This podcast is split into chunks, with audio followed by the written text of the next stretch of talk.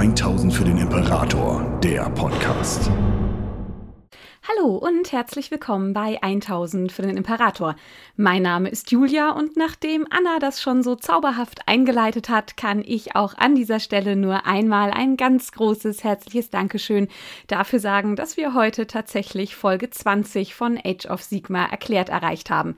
Dafür, dass das am Anfang nichts weiter war als ein kleines Pilotprojekt, bei dem wir mal gucken wollten, ob überhaupt genug Interesse für den Teil des Lores besteht und das Tabletop-System an und für sich, hat sich das in den letzten 20 Folgen ganz fabelhaft und wundervoll entwickelt und ich freue mich über jeden einzelnen Kommentar, jede einzelne Rückmeldung und jedes einzelne Feedback, weil das wirklich immer ganz, ganz wundervoll und sehr, sehr respektvoll mittlerweile ist, wenn irgendjemand mit der Meinung, die wir da haben, nicht ganz so übereinstimmt.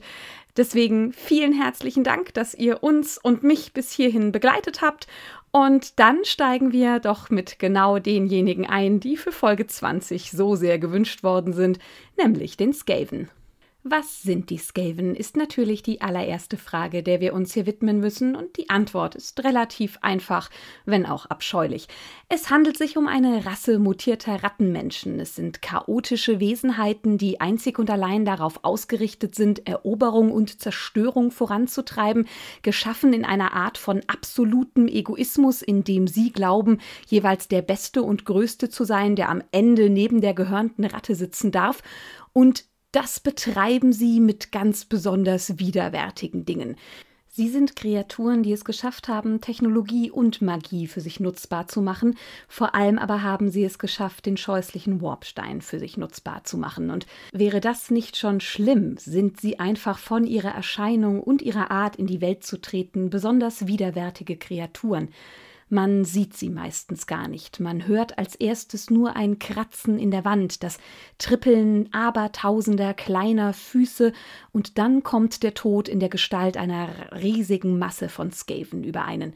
Sie sind ein kleines bisschen kleiner als ein ausgewachsener Mann, es sind sehnige, aufrecht laufende Abnormitäten aus Ratte und Mensch, die eigentlich, wenn man sie alleine trifft, eher feige sind. Aber sobald sie in der Masse auftreten, dann erfasst sie ein nahezu fiebriger Mut, der dafür sorgt, dass sie nicht mehr zu stoppen sind. Sie führen rostige, aber effektive Waffen mit sich und dadurch, dass sie eben auch die Technologie für sich selbst entdeckt haben, wird man neben den rostigen Hämmern, Speeren und Hellebarden auch dampfgetriebene Todesmaschinen finden, die von kleinen, quietschenden Kreaturen in die Schlacht getragen werden. Sie haben Gift und Heimtücke unter ihren kleinen Pfoten und nutzen sie jedes Mal dann, wenn sich eine Gelegenheit ergibt. Und was man bei ihnen nie vergessen darf, ein Skavenleben ist nichts wert. Wenn ich einen Feind töten kann, aber dafür einen anderen Skaven umbringen muss, dann werde ich das immer tun. Denn was ist schon ein Leben, wenn ich dafür im Kampf ein Stück weiter nach vorne kommen kann?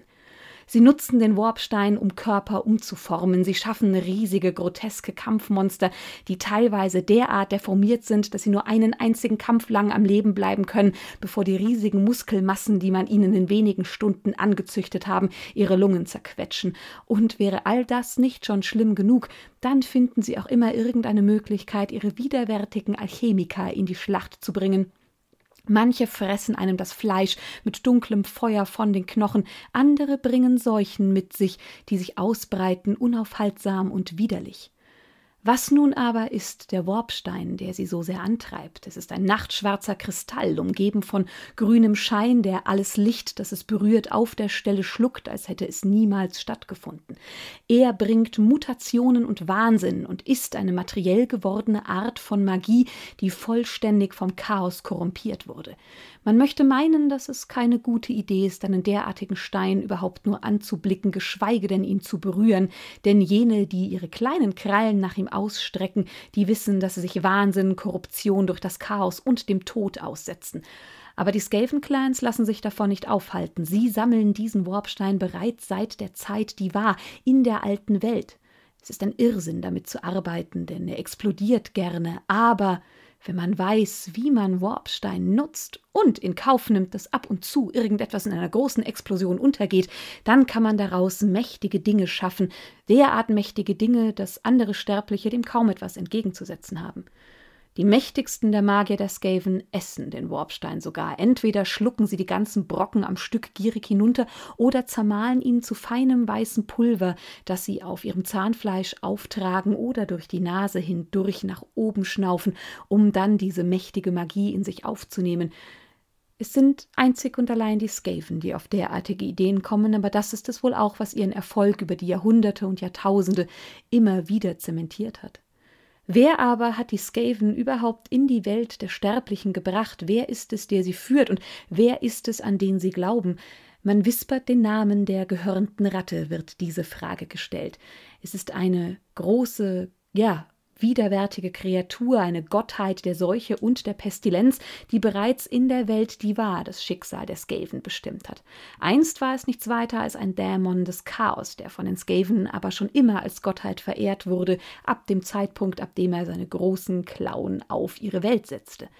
Die große Ratte nagt immerzu an den Wurzeln der Realität. Sie ist eine Kreatur voller Hunger und Durchtriebenheit, die durch die dunklen Räume schleicht, die hinter der Realität selbst liegen, und immer beobachten seine kleinen, flinken Augen die Geschicke der Sterblichen aus den Schatten heraus.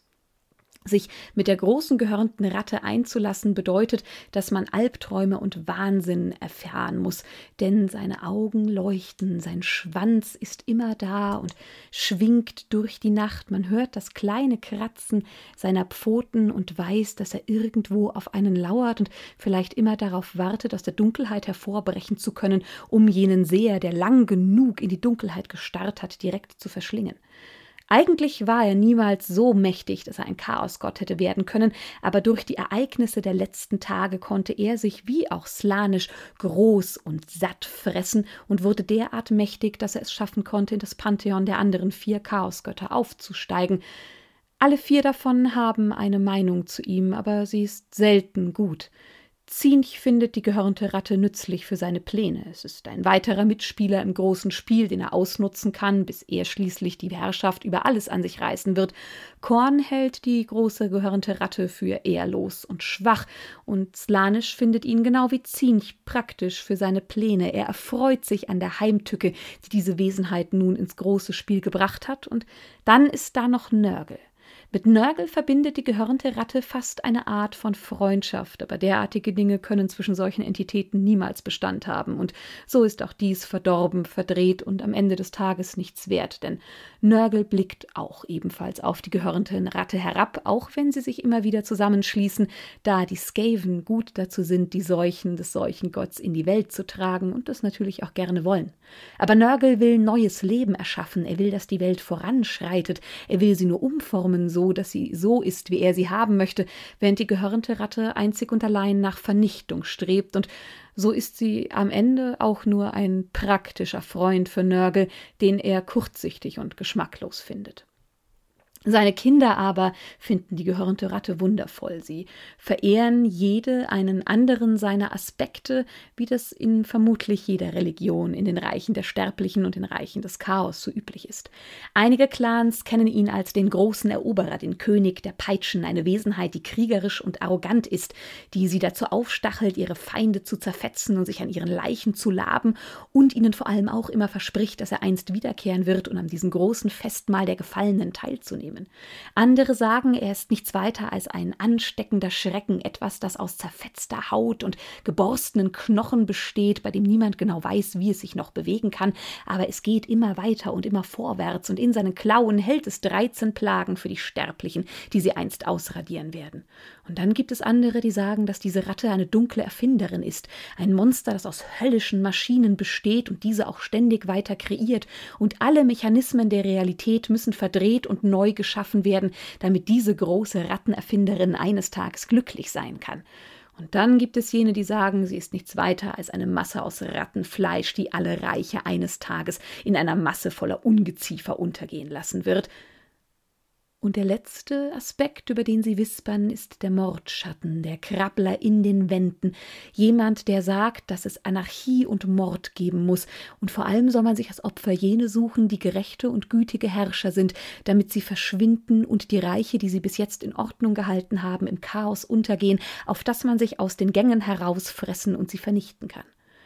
Aber alles in allem sind sie sich in einer Sache immer einig. Es wird einst der große Sieg kommen und dann werden all die Ratten, all die Skaven an die Oberfläche dringen. Dann wird es ein Festmahl an den Leichen der Gefallenen geben und die gehörnte Ratte wird oben sitzen und jene erwählen, die am widerwärtigsten, am hinterrücksten und am mutigsten waren, damit sie mit ihm speisen und über diese widerliche Welt herrschen können. Wie aber sind die Skaven dann von dieser gehörnten Ratte in die Reiche der Sterblichen gekommen, fragt ihr euch. Nun, sie erzählen auch hier einige Geschichten. Sie sagen, im Zeitalter der Mythen schleicht die gehörnte Ratte aus dem Schatten des Nichts und in ihren Fängen trägt sie die ersten Skaven und diese, ihre Kinder, setzt sie in die dunkelsten Ecken der Reiche der Sterblichen und daraus entstehen die großen Clans, die man bis heute kennt.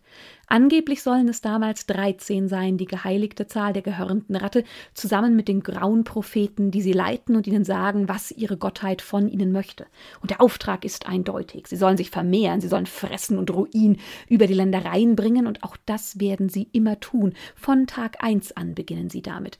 Während Sigmar noch sein Pantheon der Ordnung formt und überhaupt nicht weiß, dass die Skaven es schon in die Reiche der Sterblichen geschaffen haben, finden die Skaven etwas, das später als Blightstadt bekannt werden wird. Es ist etwas, das in einem verdrehten Unterreich, über vielleicht den Reichen der Sterblichen besteht. Es ist wie ein kleiner Spelter, den das Reich des Nichts getrieben worden ist und Realität für die Skaven schafft.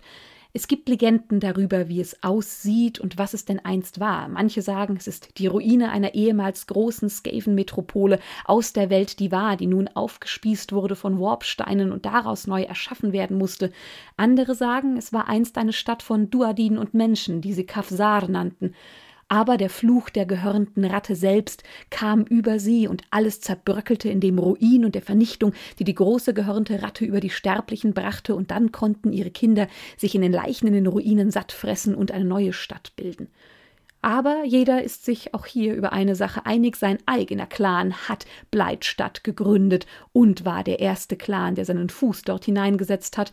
Wie immer bei Legenden kennt die Wahrheit niemand, aber sie alle kennen Blightstadt. Sie wissen, dass es auf Worbstein sitzt. Es liegt hinter den Grenzen der Realität und ist die Hauptstadt des Skavenreichs. Es ist für all jene, die nicht mit dem Blick einer Ratte darauf blicken, ein absoluter Albtraum aus Industrie.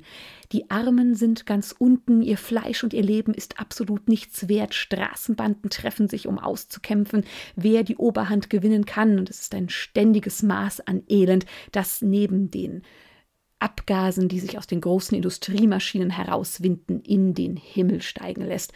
Sie wächst ständig, sie verändert sich dauernd. Es entstehen Glockentürme und weitere Fabriken. Man baut auf Ruinen, wird zu einer Ruine, weil man einstürzt, weil man nicht sauber genug gebaut hat. Und dann wird irgendjemand auf diesen Ruinen einen neuen Teil der Stadt bauen, um weiter leben zu können.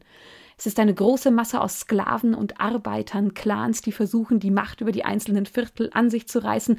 Und es ist in allem das Herz des Skaven-Unterreichs, ein widerlicher Ort voller Verrat und Hinterlist, der nach Pestilenz und Verwesung riecht und in dem man sich nur dann wohlfühlen kann, wenn man ein Skave ist, der ganz oben sitzt. Hier herrscht ein ständiger Kampf ums Überleben und Aufstieg. Es ist die in Fleisch und Stein gegossene Philosophie der Skaven, wie die gehörnte Ratte sein Volk haben möchte. Es ist ein Albtraum, den er selbst geschaffen hat und ihnen immer wieder sagt, dass es genau so sein muss. Denn Blightstadt ist ein ständiger Wetzstein, in dem nur die Schnellen und die Skrupellosen überleben. Denn was die gehörnte Ratte braucht, ist eine tödliche Rasse, in der keinerlei Schwächlinge existieren. Und der ständige Kampf, in dem Blightstadt seine Kinder hält, sorgt dafür, dass die wirklich Feigen, die Nutzlosen und die Schwachen schlicht und ergreifend sterben und immer nur ein neuer, stärkerer geschaffen wird, der die Rasse der Skaven weiter und weiter nach vorne führen kann. Und wenn der einst dann nur noch die Starken übrig geblieben sind, dann wird man all das wegfressen, was die anderen Götter immer noch am Leben erhält, um einst siegreich zu sein. Und so schicken sie eine Armee der anderen aus einem der Naglöcher hinaus in die Reiche der Sterblichen, um dieses Ziel zu erreichen. Naglöcher sind eine Besonderheit der Skaven, ihr Ersatz für die Reichstore, etwas, das sie unberechenbar und teilweise absolut siegreich macht. Es ist ein Geheimnis, das nur ihnen bekannt ist. Bereits zum Zeitalter der Mythen an. Irgendein Verminlord hat es ihnen damals beigebracht und jeder einzelne Clan hat es natürlich perfektioniert. Es sind Tunnel, die sie durch das Nichts brechen können. Sie sind feindlich für alle anderen Arten von Magie, die in den Reichen der Sterblichen herrschen, und sie sind auch tödlich für jedes Volk, das kein Skaven ist. Wer dumm genug ist, auch nur einen Fuß hineinzusetzen, wird von dem zerfetzt, was die Naglöcher ausmacht. Und natürlich können sie sich so auch an allem vorbeigraben, was man an Abwehrmechanismen in die Welt gesetzt hat, und vor allem brauchen sie eben keine Reichstore, mussten sich nie an den Kriegen um diese Dinge heran beteiligen. Jeder einzelne Clan hat, wie gesagt, seine eigene Taktik, um diese Naglöcher zu bauen. Manche haben Bohrmaschinen mit Warpstein-Antrieb erschaffen, andere haben Mutanten gezüchtet, die einzig und alleine dafür in der Welt sind, um Naglöcher zu graben. Riesige, nackte und blinde Kreaturen, die durch das Nichts schlüffelnd wandern und einen Tunnel nach dem anderen graben, falls nicht ein Unglück geschieht, das sie auslöscht. Es ist völlig egal, wohin sie möchten. Himmel oder Erde, es spielt keinen Unterschied. Das Nagloch kann sich überall öffnen, aber das Problem, das sie haben, und ein Problem, das sie auch nie lösen konnten, ist, das Ziel ist immer unklar. Sie wissen nie, wo es genau endet. Nur das Reich der Sterblichen ist klar. Und so enden natürlich manche Naglöcher am Grunde eines Ozeans oder mitten in einem Vulkan. Manche sind derart schlecht gebaut, dass es über dem Clan, der versucht hindurchzutreten, zusammenbricht. Und so sind sie genauso unerfolgreich, wie sie erfolgreich sind. Jedes einzelne Nagloch ein wahnsinniges Glücksspiel, aber das hat die gierigen Skaven noch nie aufgehalten. Wahrscheinlich macht es ihnen sogar auf eine bestimmte Art und Weise Spaß. Und so entwickeln sie sich in den Reichen der Sterblichen im Zeitalter der Mythen weiter, bis einer der 12 Clans, die zu diesem Zeitpunkt noch existieren, arrogant wird und glaubt, er könne sich nun aufmachen zu einer großen Eroberung. Es ist Clan Tichrit. Dieser sammelt alle seine Verbündeten und zieht los, um sich offen gegen Sigmar und dessen Pantheon der Ordnung zu stellen. Man hat sich Thandria ausgesucht, das endlose Königreich, und schafft es sogar, die Hälfte dieses Königreichs an sich zu reißen. Dann aber wartet nichts weiter als Vernichtung und Auslöschung auf diesen Clan. Alle anderen blicken, belustigt darauf, aber ziehen auch ihre Lektion daraus, wissen, dass sie vorsichtiger sein müssen, wissen, dass der Gottkönig und seine Verbündeten ein mächtiger Gegner ist, dem man sich jetzt noch nicht stellen kann. Und so warten sie ab, in den Schatten trippeln, suchen nach etwas, das ihnen hilft, und dann kommt schließlich das Zeitalter des Chaos. Sie sind vorsichtig, immer noch, aber natürlich sind sie gute Verbündete für die anderen Chaosagenten. Vor allem säen sie Pestilenz in Ghyran. Es ist eine große Sache, der sie sich dort anschließen können. Sie schaffen es sogar, einen Zirkel von 13 Seuchenpriestern dorthin zu schicken, der sich unter der Führung eines Verminlords bis in ein Vale schlägt, das bis zu diesem Zeitpunkt als wundervolles grünes Paradies galt. Dort entfesseln sie ein so Art grauenvolles Ritual, das die Realität selbst unter den Zaubern der Seuchenpriester hinrotten muss, bis das Chaos einsickern und diesen Teil von Ghyran einnehmen kann. Und so beteiligen sie sich an jedem weiteren kleinen Feldzug, der ihm etwas bringt, und sehen dabei zu, wie die Ordnung zerfällt, wie Sigmars Pantheon zerbricht und das Unterreich wächst und wächst und wächst, und sie vermehren sich ständig weiter, müssen aber eine Sache einsehen. Nur 2 große Clans profitieren tatsächlich am meisten davon, und man blickt dann auf einmal auf einen unzufriedenen Zustand, denn diese halten jeweils 4 Sitze im Rat der 13. Der Rat der 13 ist etwas Großes und Wichtiges für die Skaven, etwas, nach dem jeder Einzelne blickt. Es ist der Herrscherzirkel über diese Rasse, oder zumindest glauben sie es, dass sie es sind. 12 Lords of Decay sitzen in diesem, und immer ein Platz wird freigehalten, falls die gehörnte Ratte sich aufschließen möchte, damit man ein Rat der 13 sein kann. Sie sind die Herrscher der mächtigsten Clans. Die großen Clans, alle 5, die es bis zum heutigen Tag noch gibt, haben mindestens einen Sitz, und dann gibt es noch weitere, die zwischen ihnen und den grauen Propheten aufgeteilt werden. Die wichtigsten Sitze sind immer der 1. und der 12., denn diese sind direkt neben dem der gehörnten Ratte, und sollte sie sich auf ihren Thron setzen, so wäre man ihr am nächsten und könnte am besten das, was man sich wünscht, in ihre Ohren wispern. Sie treffen sich in einer riesigen Kammer im Turm vom Kavzar, dem Herz der Stadt, und dieser Turm ist derart riesig, dass er weitere 13 kleine Türme beinhaltet, die immer so gebaut worden sind, dass sie außerhalb der Waffenreichweite der anderen Türme sind, auf das man sich nicht derart leicht selbst gegenseitig umbringen kann. Jeder Türme hat einen riesengroßen Balkon und dort sitzt der jeweilige Lord of Decay, der Teil des Rates ist, und geifert und spuckt und schimpft gegen die anderen 11, die versuchen, ihm etwas beizubringen, das er gar nicht wissen will. Jeder dieser Türme ist wenig überraschend wahnsinnig gut geschützt. Man verbringt fast so viel Zeit damit, darüber nachzudenken, wie man ihn schützen kann, und gibt so viel Geld für Ressourcen aus, um den Schutz sicherzustellen, wie man Zeit und Ressourcen in die Pläne gießt, wie man die Türme der anderen 11 einnehmen könnte, um sie umzubringen. Und natürlich ist jeder Turm besonders ausstaffiert, damit man seine Macht, seinen Reichtum und seine Wichtigkeit immer darstellen kann. Der 13. Turm ist etwas Besonderes. Er ist immer leer, bis auf einen riesigen Thron aus reinem Worbstein in der Mitte des Balkons, und hinter ihm ist ein riesiger Riss im Stein, in dem endlose Schwärze auf jene wartet, die dumm genug sind, einen Blick hineinzuwerfen. Es riecht immer furchtbar aus diesem Riss heraus. Dämpfe, die man nicht wirklich einatmen sollte, wenn man länger leben möchte, steigen daraus empor, und wenn man genau hinhört, hört man ein ständiges Kratzen von großen Krallen, die über Stein gezogen werden. Manche sind dumm genug, um hineinzublicken oder gar hineinzutreten. All jene, die es getan haben, sind nie wiedergekommen. Und man weiß vor allem eins: In ganz schlimmen Zeiten wird jemand hervorkriechen. Es ist der Verminlord Skritch Verminking, der immer wieder hervortritt. Wenn dieser auf den Thron aus Warpstein sitzt, dann ist dieser Rat der 13 tatsächlich vereint, zumindest nach außen hin, denn niemand widerspricht Skritch Verminking, der als Avatar der gehörnten Ratte gilt. Man weiß nicht genau, wie sehr diese Verminlords immer wieder in die Geschicke des Skaven eingreifen, und sie möchten auch gar nicht, dass man es tut, denn ja, blickt man hinter den Riss, könnte man Skritch Verminking folgen, dann würde man sich in einem kleinen, weiteren Unterreich wiederfinden. Das noch widerwärtiger ist das Blightstadt selbst. Es ist ein Ding, das sich ständig ändert, egal ob es die Größe, die Form oder die Konsistenz angeht. Manchmal ist es aus festem Stein, manchmal tritt man auf lebendes Fleisch, das leise wimmert, wenn eine Kralle sich hineinbohrt, und man nennt es den Diepengnor. Und dort trifft sich der Schattenrat, um sich zu beraten und zu herrschen. Er besteht aus 13 Verminlords.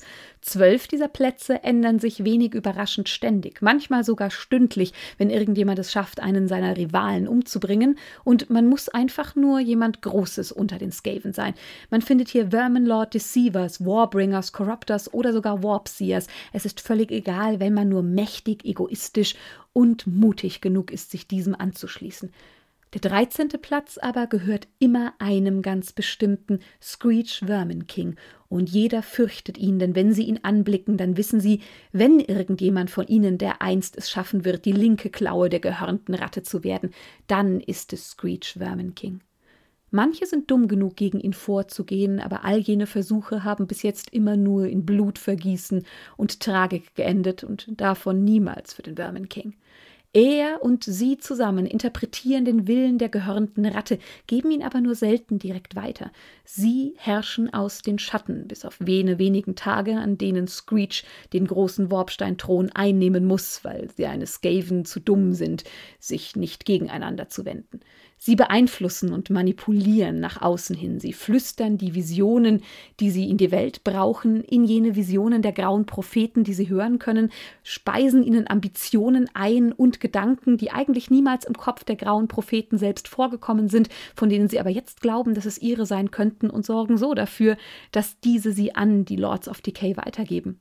Manche anderen verkleiden sich als Gönner von Lords of Decay und flüstern ihnen so das ein, was sie möchten, und manche ziehen tatsächlich hinaus in die Reiche der Sterblichen und versuchen das, was sie glauben, dass die gehörnte Ratte möchte, direkt und aus ihrer eigenen Kraft heraus umzusetzen.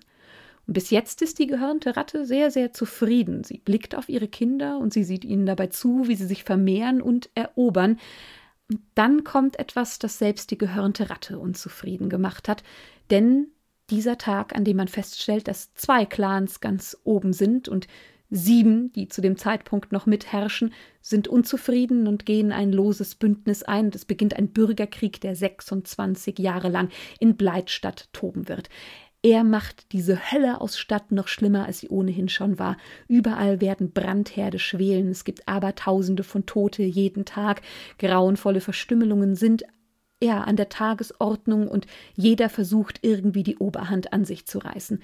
Und dabei schreckt man nicht einmal davor zurück, ganze Clans vollständig auszulöschen. Clan Ik, einer der beiden Großen, der eigentlich die Vorherrschaft innehatte, wird durch eine eigens kreierte Seuche zu etwas, das nichts weiter ist als eine Horde von grauenvoll abnormen Bestien, die nun mordend durch die Straßen ziehen und alles zerfetzen, was warm ist und atmet. Irgendwann aber kommt dann der Sieg für Clan Verminus, die auch daran schuld sind, dass diese Seuche über Clan Ik gebracht wurde, zusammen mit der Hilfe von Clan Pestilens. Und diese erringen schließlich auch den Sieg, können die Bestien von Clan Ik vollständig zur Strecke bringen. Und lassen den Krieg aber dennoch natürlich weiter toben, weil es immer noch genug Gegner gibt, um die man sich kümmern muss. Es ist nur Clan Pestilens, der ein kleines bisschen nach außen blickt und der sieht, dass der Krieg des Lebens in Ghyran tobt. Nurgles Armeen gegen jene Kräfte, die Alariel mit den Sylvaneth in die Schlacht führen kann, und sie schließen sich Nurgle an, denn sie verstehen, dass wenn sie ihm helfen, sie vielleicht im Krieg des Lebens etwas finden können, das den Skaven und vor allem ihnen wahnsinnig weiterhilft. Denn Ghyran ist ein wundervolles Land und das in Ruin zu stürzen und vollständig zu vernichten, dürfte die gehörnte Ratte derart glücklich machen, dass sie mit Sicherheit große Dinge erwarten können, wenn ihr Gott dann auf sie blickt. Und es bringt sie vor allem aus dem Bürgerkrieg hinaus, nur gegen die Sylvaneth, und diese haben zu dem Zeitpunkt, wo Clan Pestilens eingreift, sowieso schon keine wirkliche Überhand mehr in Ghyran. Es sieht längst so aus, als würde das grüne Jadereich vollständig an Nurgle fallen. Und vermutlich hätten sie sich einfach alle gegenseitig ausgelöscht, wäre nicht der Tag gekommen, an dem Skritch Verminking aus dem Riss tritt und diesen Bürgerkrieg betrachtet. Er spricht in den ersten Sekunden, in denen er auf dem Balkon steht, einen Fluch aus, der Teile der Skaven-Krieger zu Asche werden lässt, und blickt dann angewidert auf die Lords of Decay, die ihn mit großen, schreckensgeweiteten Augen anstarren. Er teilt ihnen mit, dass die gehörnte Ratte diesen Krieg bis jetzt durchaus amüsant fand, will sie es doch, dass ihre Kinder sich gegenseitig ständig prüfen und die Schwachen ausmerzen, aber jetzt ist der Tag gekommen, an dem es vorbei sein muss. Denn alle anderen Chaosgötter haben an Macht gewonnen, nur die Skaven haben Bürgerkrieg und sind nicht in der Lage, die Zeit, die jetzt herrscht, für sich selbst auszunutzen. Sie müssen aufhören, sich gegenseitig selbst zu schwächen und endlich damit beginnen, in den Reichen der Sterblichen das einzufordern, was ihnen zusteht. Er sagt, dass die 6 verbleibenden Clans ab jetzt dem Masterclan folgen müssen und sie dürfen nicht mehr gegeneinander kämpfen, es gibt nur noch das Pantheon der Ordnung als Feind. Und um ganz klar sicher zu gehen, dass sie das alle verstanden haben, sieht er jene Lords of Decay an, die noch dort sind, und verwandelt sie mit einer einzigen Bewegung seines Schwanzes in schleimige Brühe aus Blut, Fett und Rattenhaaren, auf das sie bestraft werden für das, was sie aus den Skaven und Blightstadt gemacht haben. Alle anderen, die ihnen nachfolgen, blicken wenig überraschend im unbedingten Gehorsam auf den Verminking, und es sind die 5 großen Clans, die bis heute bestehen. Natürlich behaupten sie alle, dass sie bereits aus den Klauen der gehörnten Ratte gestiegen sind, aber vermutlich haben sie sich in der Zeit erst wieder wirklich richtig formen können. Und so treten sie nun vernünftig in den Krieg ein, tun das, was Clan Pestilens bereits getan hat, und können dort Erfolge sammeln, wo die Agenten des Chaos tatsächlich bis jetzt keine Chance hatten, allen voran bei den Zwergen. Denn sie sind es, die Naglöcher schaffen können, die in die Festungen der Fireslayers eindringen. Denn die Lava, die sie als Verteidigungsanlagen aufgebaut haben, können den Naglöchern, außer sie stürmen direkt dort hinein, nichts anhaben. Und sie schaffen es auch, in die Bergfestungen einzudringen, die bis jetzt gegen Tzeentch fliegende Dämonen durchgehalten haben, und verheeren dort all jene Duadinen, die sie finden können. Und vor allem stellen sie fest, dass es Urgold gibt, jene großartige Materie, in der ein kleiner Funken des Gottes Grimnir, jenem Gott, den die Fireslayer anbeten, eingeschlossen ist, und sie fressen nun nicht nur die Leiber der toten Fireslayer, sondern suchen auch das Urgold, um es zu konsumieren. Sicher ist es nicht so wundervoll wie Warpstein, aber sie schaffen es doch, daraus Macht zu ziehen, was die Fireslayers in eine absolute Panik versetzt und dafür sorgt, dass diese von nun an ihre Leichen noch schneller verbrennen, als sie es ohnehin schon tun, um dafür zu sorgen, dass die Skaven daraus keine Macht ziehen können. Und ihr größter Triumph ist es wohl, dass sie es schaffen, ein Nagloch bis nach Asyr aufzubauen und einen Blick in Sigmars Thronsaal werfen können, dort hinein, wo nicht einmal Tzeentchs Blick reichen konnte. Sie beobachten ihn bei den letzten Schritten bei der Schaffung des Stormcasts, behalten dieses Wissen aber für sich und teilen es nur mit dem Rat, nicht aber mit ihren Verbündeten von den Göttern des Chaos, denn sie wissen, dass Sigmar nun kurz davor steht, sein Exil zu verlassen und dass er eine Armee hat, die den Reichen des Chaos unglaubliche Nachteile zufügen kann. Und sie wissen, dass dann eine gute Zeit für sie kommen wird, weil sie nicht nur von den Leichen der Sterblichen, sondern auch von denen des Chaos werden fressen können und all die Zeit, die sie mit dem Bürgerkrieg verbracht haben, nun aufholen können. Und dann bricht es an, das Zeitalter des Sigmars, die Tore von Azyrheim fliegen auf, die Stormcasts brechen in die Welt hervor und ja, die Skaven müssen einsehen, dass sie die Macht der Stormcasts unterschätzt haben. Überall in den Reichen der Sterblichen verlieren sie ihre Festungen. Sie beginnen, die Blitzdinger, wie sie sie nennen, zu hassen und zu fürchten gleichermaßen.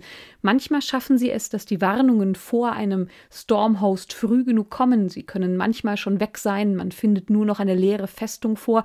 Oder sie schaffen es ab und an tatsächlich zurückzuschlagen, aber wirklich erfolgreich sind sie nicht. Und so wenden sie sich gegen die neu entstandenen Zivilisationen. Und es passieren Dinge wie der Fall der Festung von Ulmarsch. Etwas, wo die freien Städte, die freien Gilden versucht haben, gegen die Skaven durchzuhalten und fast hätten Erfolge erzielen können, bis die Fleischkreaturen, die sie mit Worbstein schaffen, aus dem Boden herausbrachen und nichts weiter als eine Ruine von Ulschmar zurückließen. Und so wispert man auch hier, erzählt Schauergeschichten von jenen Kreaturen, die diese Ratten schaffen, und fürchtet das Kratzen in den Wänden, das mehr als einmal Vernichtung, Tod und einen unheilvollen Tag ankündigt. Jedoch beginnen sie auch hier wieder erste Kriege gegeneinander. Nichts, was einen derart großen Bürgerkrieg wie den ersten auslösen würde, aber Dinge, die ein oder zwei Clans tatsächlich vollständig binden. Denn es ist immer einfach, Krieg bei den Skaven anzufangen. Zwei Pestpriester streiten sich und aus diesem kleinen Streit kann ein Handgemenge werden, dann greifen Clans ein und schon bekriegen sie sich, während der Rest mit anderen Dingen beschäftigt ist. Während sie sich bekriegen, sind andere Clans äußerst findig und finden vor allem etwas, das ihnen wahnsinnig weiterhilft: Caradron-Overlord-Technologie. Der Clan Scheiwig macht sich an ein Großprojekt, das 2 Jahre dauern wird und von außen zu Beginn belächelt wird. Ihre Industrie läuft Tag und Nacht, es ist ein unheilvolles Summen, Brummen und Hämmern. Und dann steigen die ersten Skaven-Flugschiffe in den Himmel und Skaven-Himmelspiraten treten in den Krieg in den Himmeln ein. Es sind verdrehte Maschinen, widerwärtig korrumpierte und pervertierte Caradron-Overlord-Flugschiffe, die sie nun nach oben bringen, und zunächst ist es nur der große Captain Steelclaw, der den Krieg gegen die Caradron Overlords beginnt und teilweise auch wahnsinnig erfolgreich ist, aber so wie die Skaven nun mal sind, stehlen andere Clans die Pläne und Schiffe, und so werden es auch in den Himmeln mehr und mehr Ratten, die versuchen, dort nach Reichtum und Schätzen zu jagen. Manche andere warten darauf, bis man über ihren Bauten im Untergrund große Städte errichtet. Etwas, wovon Anvilheim ein trauriges Lied singen kann. 13 Jahre nach der Gründung dieser Stadt bricht eine ganze Horde von Skaven an die Oberfläche, und egal wer versucht, sich ihnen entgegenzustellen, wird vernichtet und gefressen. Selbst die Anvils of Heldenhammer, jener große Stormhost, der bis jetzt eigentlich immer so erfolgreich war, kann ihnen nichts entgegensetzen und wird vernichtet. In den letzten Tagen ist es selbst Skritch Verminking, der eingreift, und dann wissen die Sterblichen, dass sie dem nichts mehr entgegenzusetzen haben. Andere ermorden große Helden und hören auf das, was der Mordschatten ihnen beigebracht hat. Einer der schlimmsten Morde wohl jener an Sethril Brightblade, ein Elf, der nach Azyrheim heimkehrt, für die dortige Bevölkerung ein großes Symbol für die Rückeroberung der Heimat, für die Rückeroberung vom Chaos, jemand, der ihnen verspricht, dass alles wieder gut werden wird. Und dieser wird gefunden, grauenvoll ermordet, obwohl man ihn derart gut bewacht hat. Irgendjemand hat ihm die Augen ausgerissen und die Rune von Clan Eshin in die Brust geritzt, jene widerwärtigen Meuchler der Skaven. Und auf seinem Gesicht selbst ist nichts weiter mehr zu sehen als ein absolut verzerrter Schrecken, jene Panik eines Mannes, der in seinem Tod scheußliche Dinge gesehen hat, die niemals ein Sterblicher sehen dürfte. Manche versuchen gar, sich den Stormcasts mit Technologie entgegenzustellen. Sie bauen eine Maschine, die sie Sturmdingefänger nennen, die dafür sorgen soll, dass die Seelen, die zurück nach Azyrheim geholt werden, wenn ein Stormcast fällt, zurückgezogen und eingefangen wird. Aber der erste Versuch, den sie starten, endet katastrophal. Nur eine einzige Seele können sie einfangen, aber diese überlädt ihre Erfindung. Es kommt zu einer Explosion, in der Hunderte von Skaven sterben. Aber wenig überraschend lassen sie sich davon natürlich nicht aufhalten. Es geht weiter, denn man hatte die Seele doch zumindest eine ganz kleine Weile in seinen dreckigen kleinen Pfoten, also kann man es doch ganz bestimmt noch einmal versuchen. Und dann blickt man nach Shyish. Man sieht, dass Nagash etwas Großes in Nagashizzar, dem Herz seines Reiches, baut. Man sieht die große Pyramide, diesen großen schwarzen Bau aus dem Reichstein von Shyish, den er dort baut und wittert den mächtigen Grabsand, den man für sich selbst haben will. Sie ahnen, da ihre grauen Propheten natürlich Visionen erhalten, dass er hier einen großen Plan schmiedet, der die absolute Dominanz des Todes in den Reichen der Sterblichen bedeuten soll, der alles Leben auslöschen und Nagash unterwerfen wird, und das können sie natürlich nicht zulassen. Und so schicken sie mehrere Feldzüge nach Nagashizzar. Der größte von allen wird jedoch eine absolute Katastrophe für die Skaven und für Blightstadt selbst. Denn das Nagloch, das sie schaffen, um nach Nagashizzar zu kommen, endet am Grunde des Kaptar-Meeres. Und dieses Meer leert sich nun, es ertränkt all jene, die sich im Nagloch befanden, und schafft einen riesigen Geysir im Herzen von Blightstadt selbst. Das größte Problem ist jedoch, dass Leichen mit diesem Wasser mitgespült werden. Es sind lebende Leichen, die Nagash nun ausgeschickt hat, und sie dringen natürlich in Blightstadt ein, unter ihnen jene toten Skaven, die vom Wasser hinfortgespült worden sind, und es beginnt das Jahr der ertrunkenen Ratte. Man sieht sich einer Bedrohung in der eigenen Stadt entgegen, die bis jetzt niemals Bestand hatte.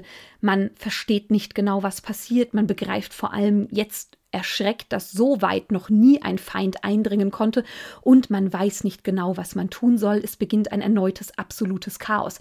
Manche stürzen sich in den Krieg und versuchen irgendwie die Oberhand zu gewinnen. Andere flüchten, stoßen jene, die sie einst als Verbündete hatten, in die Klauen der Untoten, die nach ihnen schnappen. Und dabei rückt die Armee der Toten immer näher an den Turm von Kavzar.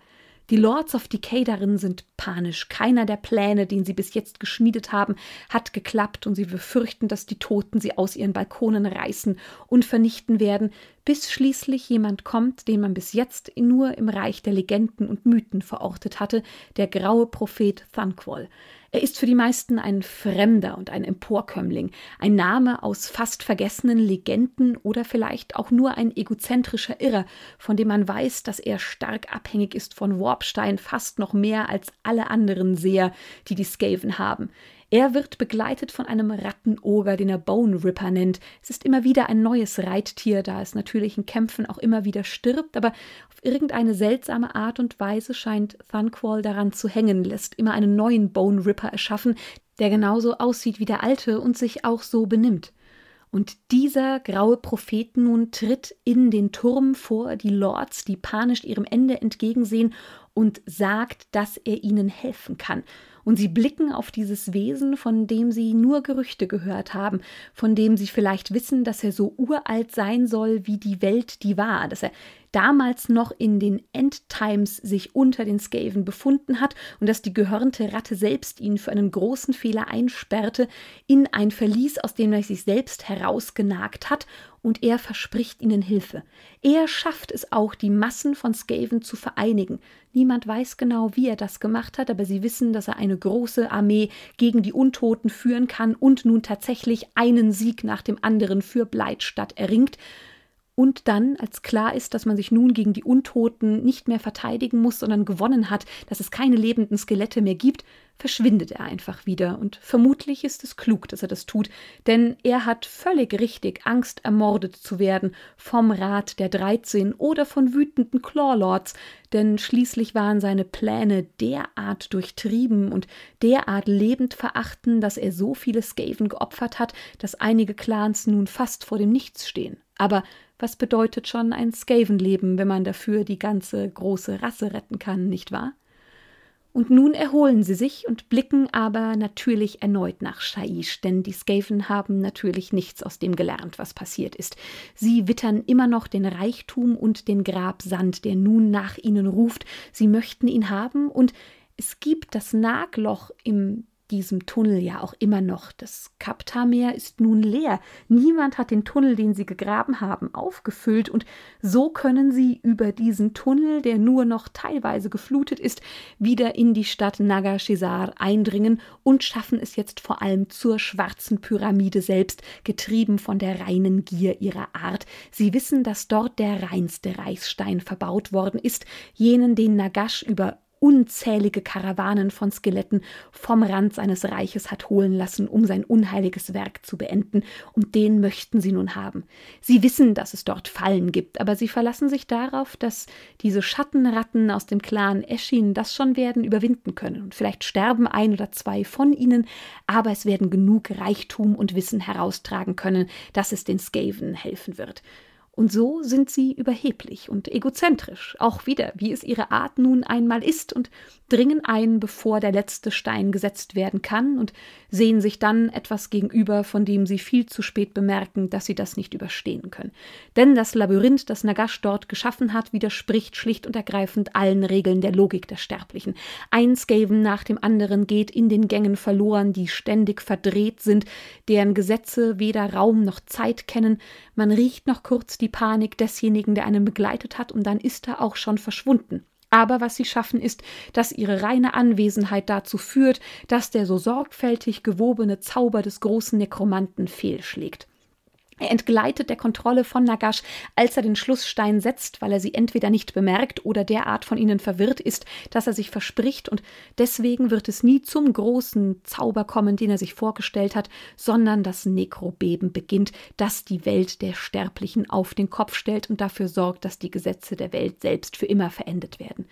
Die Skaven selbst beginnen in Blightstadt einen Kampf darüber, der bis heute anhält, wer von ihnen derjenige ist, der den Ruhm dafür einfahren darf, dass das, was der große Nekromant, den man so sehr verabscheut hat, geplant hat, derart meisterhaft ruiniert worden ist. Und für sie ist nun alles großartig. Sie blicken auf das Chaos, das nun beginnt, und wissen, dass ihre Zeit gekommen ist. Denn sie wissen jetzt längst, wie man gegen die Untoten kämpfen kann. Der große graue Prophet Thanquol hat es ihnen schließlich beigebracht. Und die Reste der Reichen, der Sterblichen, versinken im Chaos, weil sie nicht genau wissen, was sie tun sollen. Auch das Chaos weiß dem kaum etwas entgegenzusetzen. Und so können sie sich an dem Krieg, der nun beginnt, immer weiter fettfressen. Sie blicken auf die Endloszauber, die nun beginnen, wirken ihre eigene, die sie in den Reichen ihrer Feinden hinterlassen, um begeistert dabei zuzusehen, wie das Netz, das sie gesponnen haben, sich immer weiter entwickelt und ja, ihre Alchemiker, ihre Zauber, ihre Pestilenzwünsche durch ihre Mönche, die diese Seuchen in die Welt beten, immer größer und stärker werden. Es ist eine wundervolle Zeit für die Skaven, und dann passiert erneut etwas, das vermutlich jeder vorhersehen konnte, denn ihre Gier wird natürlich immer weiter und größer, und jeder von ihnen will nun wieder das, was sie für sich in Anspruch nehmen, für sich alleine haben. Sie glauben, dass sie jetzt wieder groß genug sind in einigen Clans, um die absolute Vorherrschaft der Stadt an sich reißen zu können. Es sind 2 neue Clans, die sich nun nach oben arbeiten. Skritch und Pestilens glauben, dass sie nun die absoluten Herrscher werden können, die dann an der Seite der gehörnten Ratte sitzen dürfen. Und so beginnt ein 2. großer Bürgerkrieg. Wenig überraschend, und man wird warten müssen, bis die gehörnte Ratte erneut genug davon hat und möchte, dass ihre Kinder sich auf das konzentrieren, was wirklich wichtig ist, nämlich den Ruin der anderen Reiche. In den Resten der Reichen versuchen jene, die sich nicht mit dem Bürgerkrieg beschäftigen, etwas ganz anderes. Sie raffen alles Wissen, Magie und Technologie an sich, das sie finden können, fern es entweder nach Blightstadt oder in die Hochfestungen ihrer Clans, und blicken dann dort neugierig darauf. Sie bauen es um, sie pervertieren es mit Warpstein und versuchen, ihre eigene Skaven-Magie und Technologie darüber auszugießen, weil sie wissen, wenn sie diese Sachen umwandeln, dann haben sie neue Waffen gegen die Streiter der Ordnung in ihren kleinen Krallen, um den großen Sieg für sich erringen zu können. Und ganz im Verborgenen, ohne dass irgendjemand etwas davon mitbekommt, sitzt der graue Prophet Thanquol, der plant und plottet und eines Tages erneut an die Oberfläche kommen wird, vermutlich versuchen wird, erneut alle Clans unter sich zu vereinen, um dann einen großen Feldzug, der aus Visionen herausgeboren wurde, die entweder vom Schattenrat oder von der gehörnten Ratte selbst in sein Gehirn gesetzt wurden, auszuführen, um dann endlich jenes große Festmahl zu schaffen, auf das sie alle nur gewartet haben, wenn die Welt in Ruinen, Chaos und Untergang versunken ist. Und ja, das war's dann also mit den Skaven. Das ist der Punkt, an dem diese sympathischen Rattenmenschen gerade stehen. Ich hoffe wie immer, ihr hattet sehr, sehr viel Spaß mit der Folge. Herzlichen Dank nochmal an alle, die abgestimmt haben. Denkt an den zauberhaften Aufruf der großartigen Anna zu Beginn dieses Videos. Und dann wünsche ich euch einen ganz fabelhaften Tag, wann auch immer ihr das hört. Und wir hören uns nächsten Sonntag zur 21. Folge und hoffentlich dann irgendwann ganz, ganz bald bis zu Folge 40. Macht's gut! 1000 für den Imperator, der Podcast. Besucht uns auf YouTube für die neuesten Beiträge, Videos und Battle Reports. 1000 für den Imperator ist ein inoffizielles Fanprojekt und wird in keiner Weise von Games Workshop unterstützt.